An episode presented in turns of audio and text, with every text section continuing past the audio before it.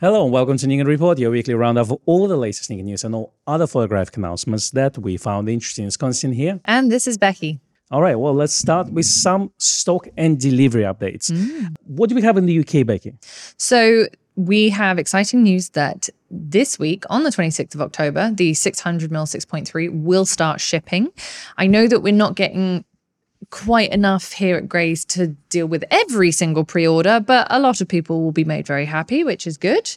Then we also have our second shipment of ZFs arriving. So I assume that everyone in the UK will soon be getting their second deliveries. And when I say everyone, I mean all the dealers will be getting their second deliveries of ZFs, which is great.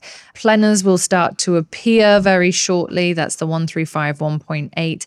And some bonus good news the Z8 is currently in free stock, which is amazing. It's been a long time coming. Yeah, so in the United States, that it kind of came into stock really quickly, but in the UK and Europe, it was pretty much out of stock with the small shipments coming in. So at this moment of recording, we do have free stock available, which is really nice. Now, not so good news is, and I don't think they're particularly true, but we have some news from Japan, and Asobinet published this one.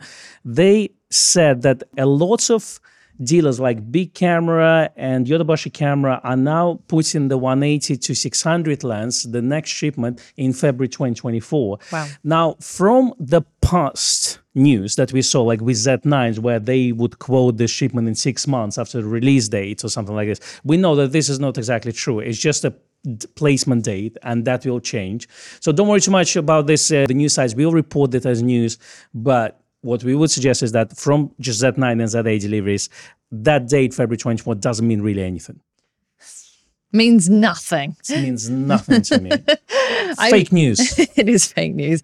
To be completely honest, they do also tend to err on the side of caution over there just to make sure that they don't disappoint people. They're also always the first to say, look, we've had more orders than we can comfortably deal with, so please be patient. Whereas what tends to happen over here is you just don't hear anything. yeah. I mean, I guess they say pre stock February 2024. We don't want your pre orders right now. Well, a lot of business will say, well, put your pre orders in and wait. Exactly. I think that it's interesting just from a dealer's point of view to see how different regions manage things like pre orders and supply and demand because obviously we're now post 2020 in a period of time where there are long lead times for premium items and people are going to have to wait. There are some items which you can still grab off the shelf mm-hmm. but but I still think that with when it comes to camera companies we haven't gotten to the point where you can just come and pick up a brand new camera on day of release. That's true. But in Nikon's defense, I think if you look at the camera releases, the cameras were supplied in big chunks. So Z9 was obviously a big lesson to learn from Nikon because that had been out of stock for a while. But then Z8, there were huge shipments everywhere in the first batches, second, third batch. And overall, it was getting into stock until the recall. That's right. And that's what's delayed a lot of things. And that's where we've seen another kind of two months of no stock after that, because I guess they needed to check all the cameras to make sure there's no issue there. Yeah, it's a slightly different scene with lenses though. Well, that's the thing. If you look especially at telephoto lenses, now, with the exception of also 85, which is not really telephoto, because 85 been out of stock for about a month and then it's kind of came in stock. You can get them right now. They're in stock if you want to. 135 Plena is coming in as well. So the, what we were told by Nikon that they, it shouldn't be a shortage with those lenses, so they will have enough stock shipped, or the wait is not going to be very long. But once you start to look at the long telephoto lenses, so we've got 600 mil, we've got 400 mil, obviously 180 to 600 mil. Those have quite long waiting lists. yeah. And I guess that's to be honest with, you, that was always a thing of the past as well, especially the long primes. You know, the professional loan primes of stock for quite some time. The zooms were coming in, and technically 200 to 500. I don't think that we had quite a delay on those when it first came out. No, I think that it tends to be, and I could be wrong, but I think it tends to be the longer premium lenses, which are made in Japan, particularly with the F mount mm. ones. I was told at one point by someone on the food chain so long ago that I don't know if this is still the case, but that they were almost at a point where they were made to order, like the 120 to 300 and the 180 to 400. It wasn't like Nikon would have a batch Yes. waiting. It was like, oh, there's an order from this country and an order from this country. We better crack on making those sort Yeah. of thing. Better do you better make some. better make some. All right, get the Legos out. And then we had that situation with the 500 PF back in the day. Do you remember the 500 PF Yes, yes. was, yeah. And the rumor had it that there were only two people in the factory that were capable of assembling tho- those lenses. And one of them had gotten sick. And one of them was and one was me, and they were doing YouTube channel all the time. So there was no time to assemble those lenses. That's the reason, you know. It was it was one of those surreal things where you think, gosh, this lens that I'm holding in my hand was hand assembled by one of only two people that knows how to do it. And that genuinely was the excuse for that delay. And I'm not saying that that's a bad excuse, it's a legitimate excuse, but it does make you think and realize that a lot of the processes that go into building our equipment that we so love and hold so dearly is done by individual people that are trained to do that specific thing. That's true. Makes them more special, no? Exactly. Buy cheap lenses. They're all made by machines and they don't get sick. all right. Now, that's it with the news. Thank you very much for watching us. We'll see you next week. But we now going to talk about cameras and lenses now and reviews. And obviously, we're going to start with the Z8 review, which was published by Richard Butler, DP Review. And he calls Z8 a supercharged D850 successor. That's right. He said Nikon Z8 is the best mirrorless camera Nikon yet made, and arguably the best camera it's ever produced. It's big, heavy, expensive, but it also includes everything that makes the Z9 one of the world's best pro cameras and delivers it undiluted to a broader audience. Now, he says on a personal level, the Z8 is probably the best camera he's ever used. He says it goes toe to toe with Canon's excellent R5. For me, comes out on top thanks to its faster shooting with less rolling shutter and more advanced video feature set. The Z8 is big, though, in a way that the likes of the Sony's A1s aren't. And he says ultimately that's the trade off. The Nikon Z8 is a camera that excels at almost everything it does with the promise of improvements in those areas it doesn't. But it's a commitment to carry all that capability with you. And it wouldn't be our first choice for travel, for instance. Okay, so this is a very important point because reviewer highlights the thing that we have a kind of a gap in our mm. lineup of cameras. Now, Z9 and Z8 to me are professional cameras. Z8 to me is a direct replacement of D850. And I was quite vocal in the past saying that Z7 and Z6 are not competing with D850 for, I- I on the that. professional levels. Yes. And a lot of people didn't agree with me, but my point stands. When Z8 came out, I said that this is to me a direct replacement. Mm-hmm. Now, for professional photographers, having big and heavy camera is a part of the job. The grip is very important. We Yeah. talked about it. We don't want this pinky hanging. You know, we want to make sure that we can hold the camera for the whole day. Put a big heavy lens on it, but we are there to get paid and to deliver the best images we can create as professional photographers. Now, Z8 for people who take them for travel and holiday and hobbies, this is very nice. It's a very expensive tool. But I mm-hmm. think from Nikon's point of view, it's designed as professional camera. It doesn't mean it can't be used by hobbyist enthusiasts, Yeah. but it's specifically designed for working photographers. Yeah. So my point being is that yes, we definitely need Z7 and Z6 Mark III Generation 3 cameras with all the feature set that comes from those two cameras. Because if people look at camera like Sony A1, which is smaller camera, let's not look at the price and spec notifications. A lot of people say that Z8 is actually is a lot cheaper and better cameras than Sony A1. Sure. Again, arguable we're a Nikon channel, don't judge us for it. So, you know, we might be a little bit biased on that. But the point being is that yes, we need those cameras. We have Nikon ZF that is kind of bridges that gap, but there's a big but there. This camera has a different form factor, which may not be suitable for everyone.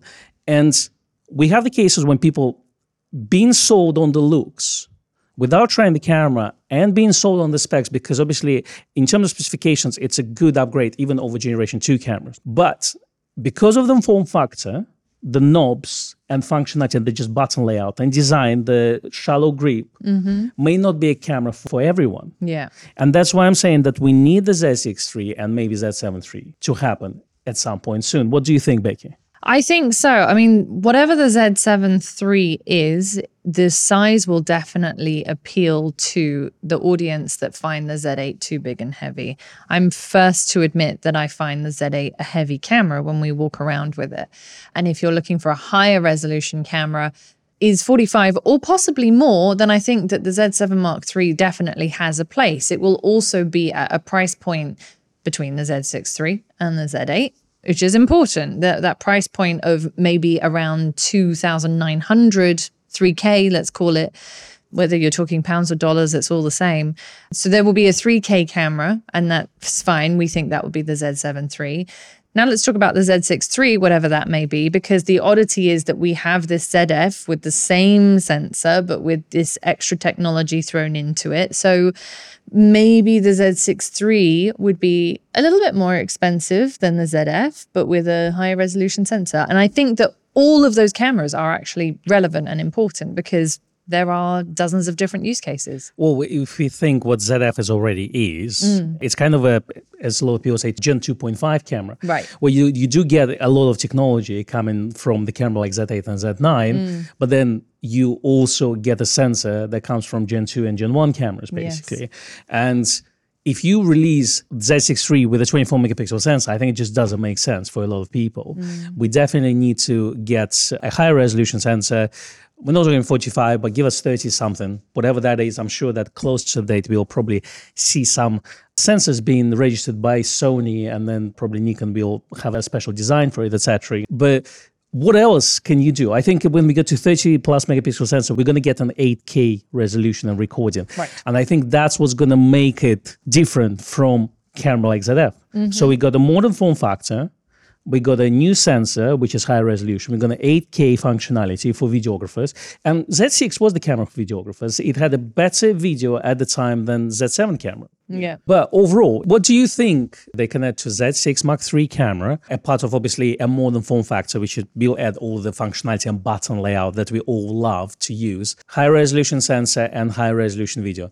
Will we get a new processor or is it going to be EXPEED 7? Will we get improvement in higher frame rate? Or not? Let us know in the comments below. Now, let's talk about Z7 Mark III for a moment. Obviously, that camera is kind of being forgotten because everyone is craving for Z6 Mark III.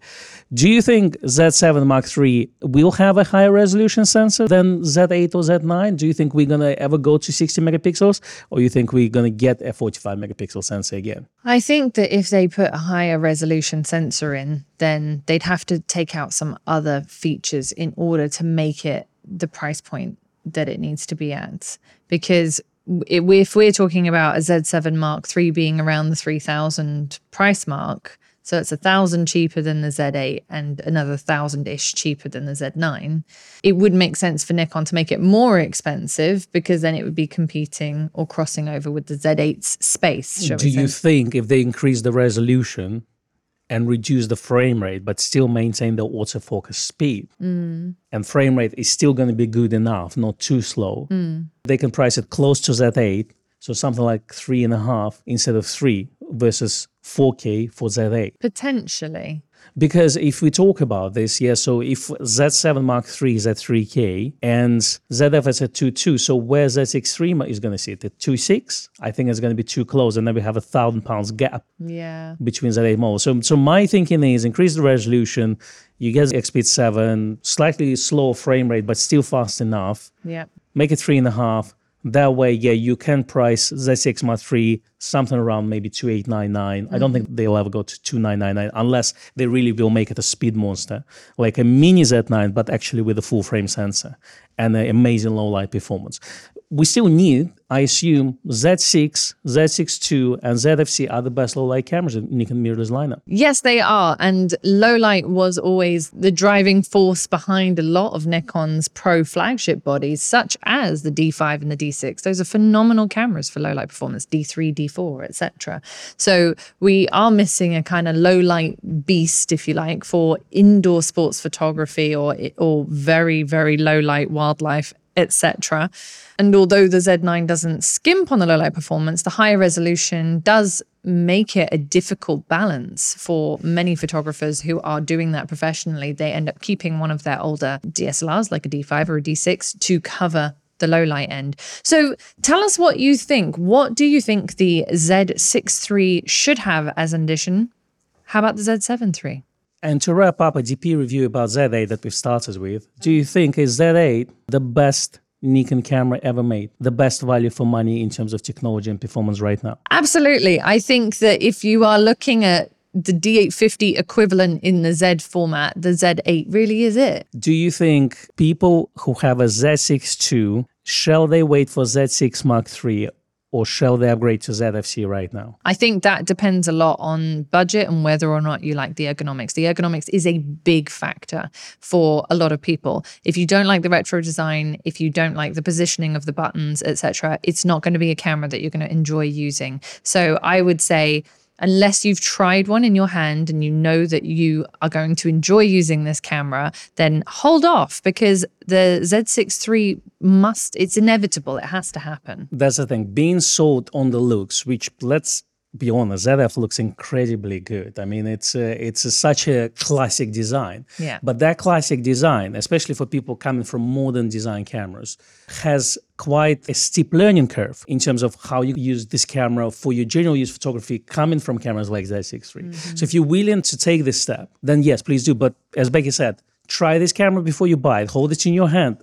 Try to take a few shots and see if you like the use of knob and dials or if you don't want to use knob and dials, if you're happy with the controls on the camera as well, because it does allow you to use without the knobs. But then if you don't use the knobs on this camera, then in a way, the question is, what's the point? So there's a lot of questions that come with a review of the ultimate Nikon camera Z8 about all other cameras that have been released or haven't been released yet.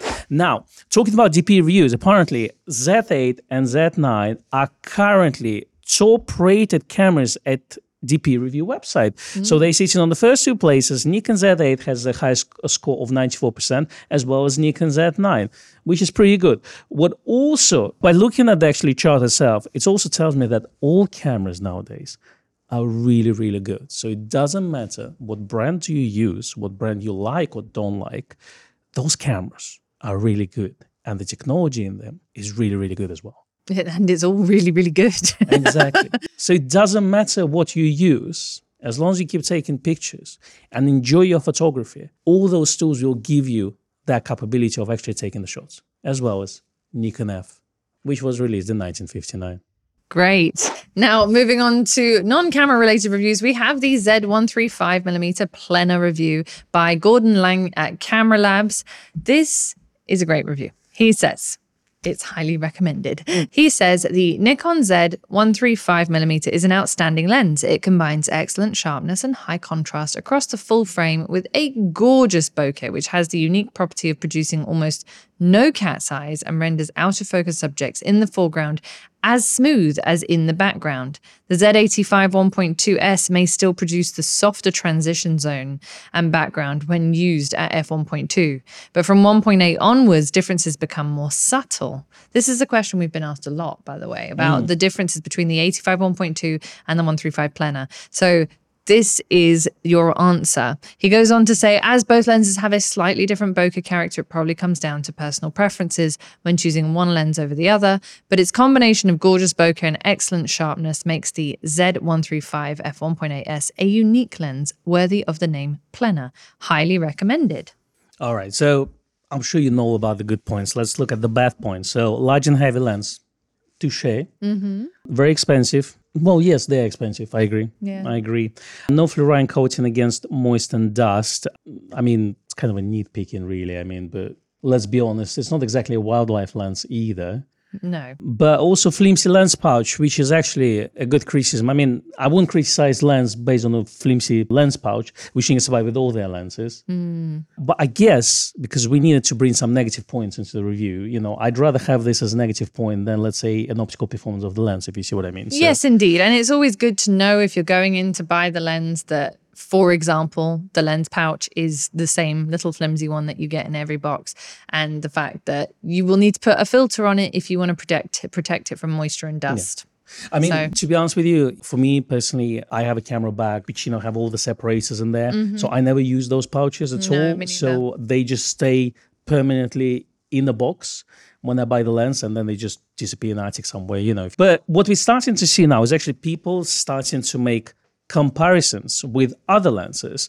And first example we have is a Sigma 135 f 1.8 art lens for Nikon F mount, which is considered to be one of the sharpest art lenses from Sigma around. That's right. And he does say that it is extra sharp with only minor color aberrations and beautiful bokeh, but progress in optical design and a dedication of Nikon to produce the best 135 lens available makes the Plena just better than Sigma's art in practically every aspect. Better resolution and contrast, smoother bokeh, less vignetting, and the Plena is a bit shorter and lighter than the Sigma is with an FTZ adapter. But the Plena is more than twice as expensive as the Sigma. And he does say that the Sigma is still a very good lens. So worth having a look at the 135 Art. It came out in 2017. So as lenses go, it's not as old as some of the other 135s out there. And it is optimized for digital sensors, which helps, unlike Nikon's earlier 135s, which were not designed specifically for digital. But if the price is a factor that you bulk at, then definitely check out the Sigma Art. It almost looks to me that if the money is no object, the Plena is the top choice. Sure. But the second place, which is the Sigma 35 1.8 F mount art, as long as you don't mind FTZ adapter, and it's obviously going to be a little bit bulky and heavier because of the FTZ adapter attached as well. Actually, for the money and for the value for money you get with the Sigma, it's a fantastic choice. So on the budget, this would be the lens I would recommend. But also, Gordon has compared the 135 Plena with Z85 1.2 native lens. Yeah, this is another one we've been asked quite a lot about. I think because people see them both as portrait lenses, and if they're only going to choose one portrait lens, which one do they go for? So what he says here is that both are excellent lenses with slightly different characteristics. A focal length of 135 brings 60% more reach and tighter framing than the 85 mm. This might be a boon if you just need a bit of distance to your subject, or a bane if you're shooting in tight spaces.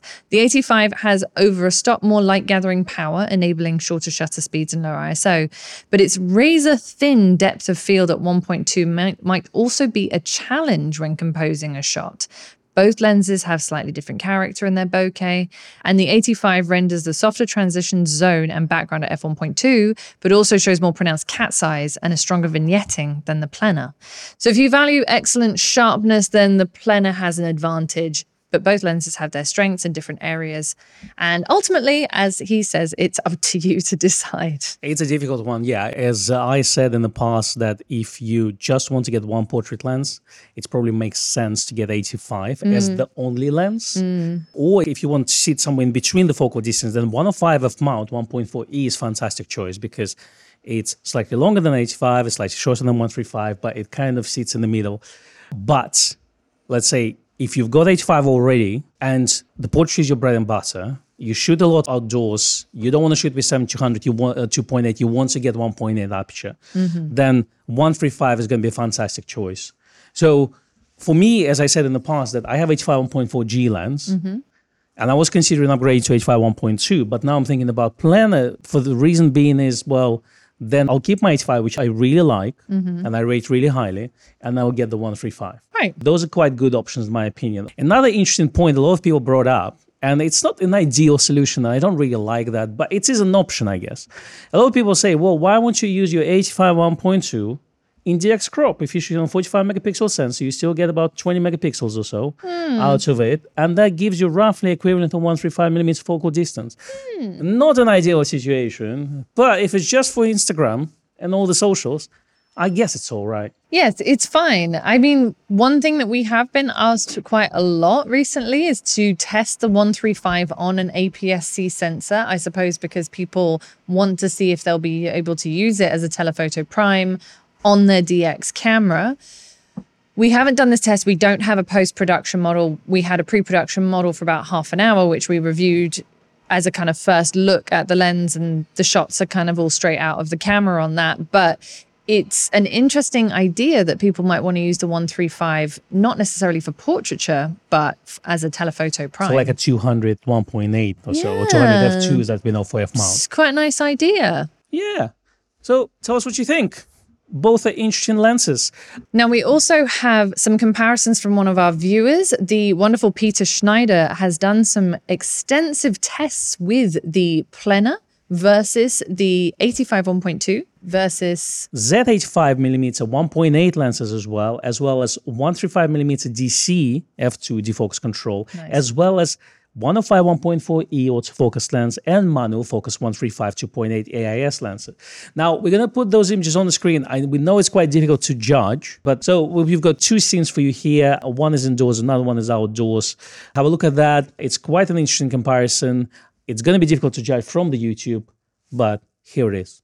If you set your screen to 4K output, then you will be able to see slightly better than if you're viewing us in 720p, for example, even if it's just for the duration of having a look at these shots. But I will say you can see a difference in Peter's shots of just the bokeh rendering and how the light is coming through the lens. And it is an interesting comparison to make. It also kind of shows to me that you know, all of them are very good portrait lenses. The more modern lenses have better contrast and color, but that's kind of a given. Yeah, what surprised me as well, how sharp the 135 2.8 AIS was. Obviously, you have to focus manually, and focusing manually on mirrorless camera sometimes, especially wide open, is quite difficult. So yes.